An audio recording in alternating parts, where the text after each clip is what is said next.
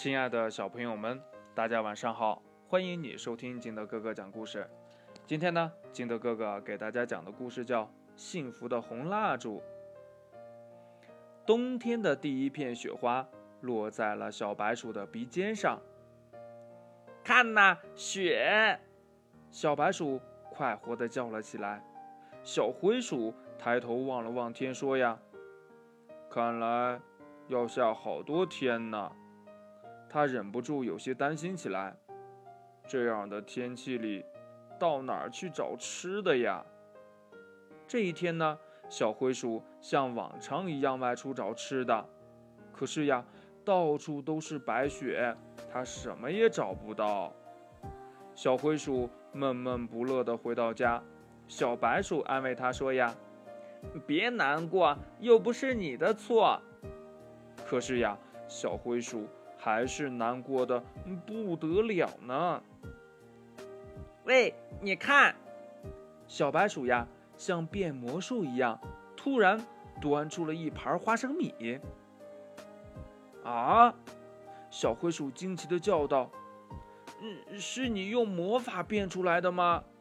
小白鼠笑了，它哪里会变魔法呀？它只不过是在食物充足的季节里。为自己和小灰鼠存下了一点东西罢了。小白鼠领着小灰鼠参观它的储藏室，那里有香喷喷的面包渣、黄灿灿的麦粒、豆子，甚至还有半块巧克力呢。小灰鼠呀，嘴巴张得老大，它觉得小白鼠真是太伟大了，它还觉得自己好幸运呢。要知道啊，并不是每只小老鼠都能有一位这么聪明能干的好朋友呢。突然呀，小灰鼠发现了一个纸包，这是什么呀？它好奇地问。啊，这是我为冬天准备的最好的东西。小白鼠神秘地笑了笑。小灰鼠飞快地打开了纸包，里面裹着一截红蜡烛。哇，亲爱的小白鼠，小灰鼠高兴地叫了起来。如果你是一只住在地下的小老鼠，如果你的家在冬天又湿又冷，你就会明白为什么一截红蜡烛是最好的东西了。接下来是一连串寒冷难熬的日子，然而呢？小灰鼠和小白鼠却能时刻感到幸福，它们点亮红蜡烛，吃着小白鼠储存的食物，等待着春天的到来。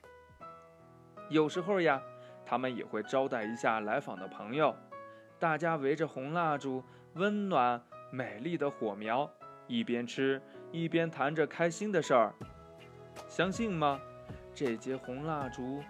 燃烧了整整一个冬天，一点儿都没有变短呢。